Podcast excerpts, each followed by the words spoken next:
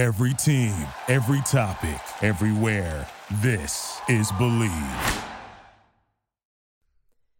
Can you help me redefine truth and preservation of our soul shine? I can feel it, yours and mine. Close your eyes and witness it inside. In your bones, you will know. Trust and let go. Let it flow.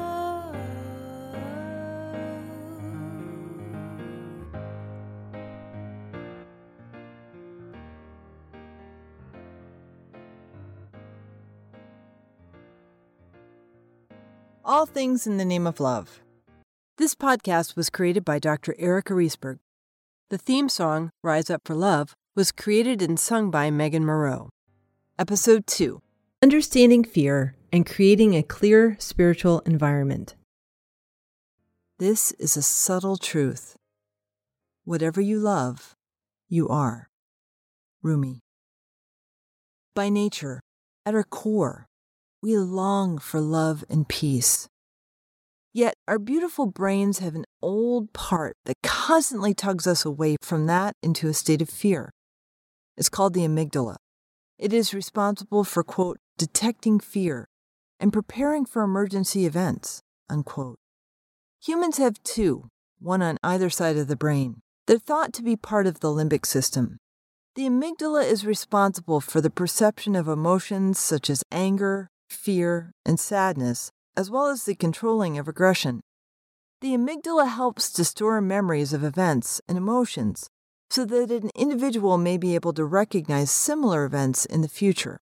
For example, if you have ever suffered a dog bite, then the amygdala may help in processing that event and therefore increase your fear or alertness around dogs. The size of the amygdala is positively correlated with increased aggression and physical behavior.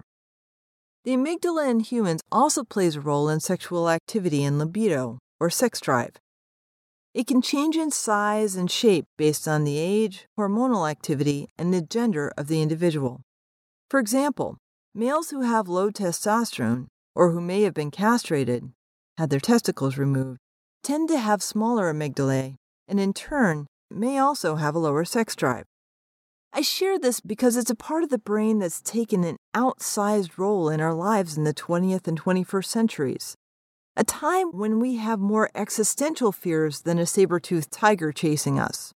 For me, my fears started early on. I was born with my right hip not being fully formed. By five months, I was in traction and about to have my hips manually repositioned then getting encased in a body cast for 18 months. Claustrophobia was a massive fear in an early age. So too was torture. Because when you're that little, you have no idea that anything that causes pain is for a greater long term good. Now I know it has enabled me to walk normally, which is incredible, and I'm grateful for it. And I'm also aware of the fears that my amygdala happily programmed me with. I, until very recently, have had a fear that I'll never be safe. And with that as my introduction into my body, that makes sense. I'm a highly sensitive person. I've hidden and or denied that for years because at least in American culture, being sensitive is being seen as a sign of weakness. I've always been drawn to nature and animals and gentle breezes, as those are what bring me peace. Those took a back seat to trying to fit in. And only over the past few years have I discovered how exhausting it is to try to deny my true self. Since my childhood, there's been a disturbing uptick in violence and fear based reporting and programming that's gotten so pervasive it's been normalized. Violence in comedies? Too much. Anyways, I remember seeing Star Wars when it first came out. I'd grown up with a mom who was a Star Trek fan, so this was an exciting event for us to go to. I loved the different beings and the excitement, but I didn't like the shooting and the battles. Back then, though, it was a device to move the plot forward. I dreamt about it for a while, and my subconscious cued into the action as a normal part of life. As I got older, I decided to study history as I really liked learning about how we lived in different times. When I was getting my master's degree, I focused on revolutions because I wanted to understand what created the conditions that brought them about, and if any two were similar. Of course, my curiosity was marred by the violence inherent in such dramatic social shifts. The worst one by far was a book I read about the Cambodian Revolution. I wept and had nightmares for weeks. Throughout my 20s and 30s, I became increasingly withdrawn, out of touch with my intuition, because I felt so overwhelmed with the uptick in violence and didn't know how to cope. The first semester of my PhD pushed me into full shutdown. My professor, for some reason that I still can't guess, assigned to us an article which described in detail a violent medieval torture slash punishment. It affected me so profoundly, I still get sick when I think about it. When I graduated, my partner and I moved out to Washington State. In the course of six years, we lost three parents, the last of the grandparents, uncles, aunts, and ex in laws. In total, nine people transitioned. I lost it. I was emotionally untethered and beat up my poor body with training for a triathlon so I wouldn't take my feelings out on anyone else. I was the most raw I've ever been. I moved back east for eight months to take care of my mom after my dad died and had to leave my job, my mate, and everything in a massive tidal wave of emotions. Saving mom worked, but had a huge emotional toll to me. Eight months later, my beloved got transferred to Portland, and I flew out two weeks later to be with him. I knew I had to change something. I found some meditations, one of which taught me how to forgive, and that helped me heal a lot of wounds. Then, a few years after that, I was introduced to a woman who has become my spiritual mentor, Heather Christian Strang. Among the many gifts she's offered over the time I've worked with her, this is the one that led me on my journey of peace. After the Paris bombings three years ago, she led a meditation of peace. I listened to it, and I was sobbing at the end of it. I decided then that I would take a vow of peace. I had no idea what that meant. I had turned off cable in 1998, primarily to see if a former relationship could survive. It didn't. So I wasn't really exposed to television shows. I was reading the news a lot, and we watched a lot of movies. And all of my favorite authors wrote action books. I knew all that I had taken in up to that point was now off limits. I also knew my soul simply couldn't handle ingesting any more violence. I had no idea what to read, watch, or even in some cases listen to for about six months. I meditated a lot and started journaling. I started paying attention to what was going on inside my head.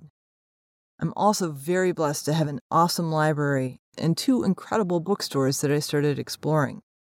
I changed my newsfeed on my phone and removed channels that brought me things that created fear but no solutions.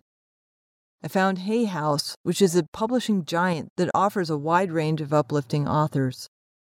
I found Uplift TV and Gaia, both of which offer films, documentaries, and classes with meaningful content. I've also taken courses with Mindvalley.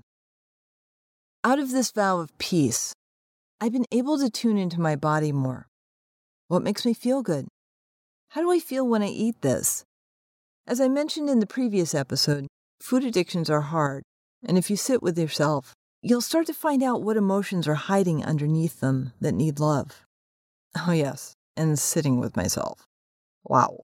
So when you turn off the TV and your phone, guess what? You get to have undistracted time with you.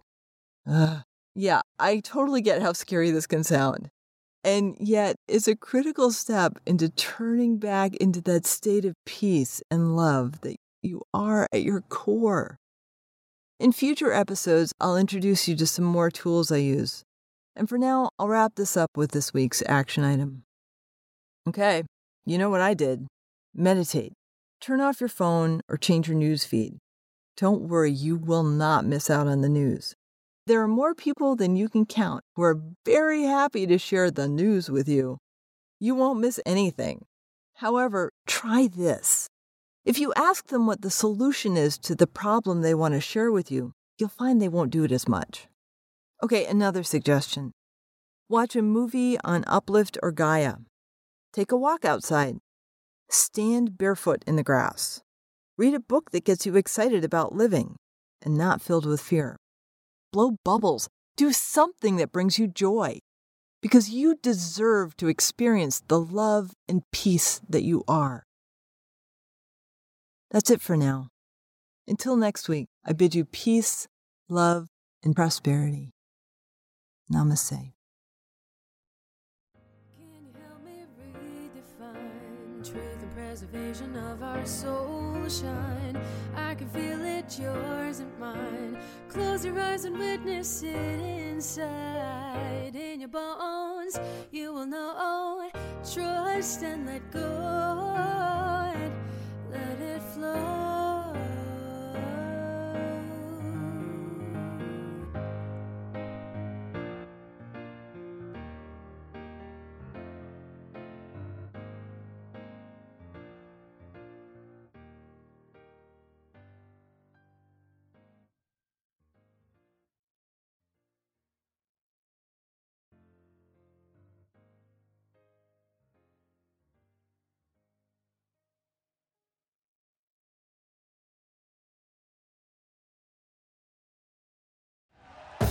Thank you for listening to Bleav. You can show support to your host by subscribing to the show and giving us a five star rating on your preferred platform. Check us out at Bleav.com and search for B L E A V on YouTube.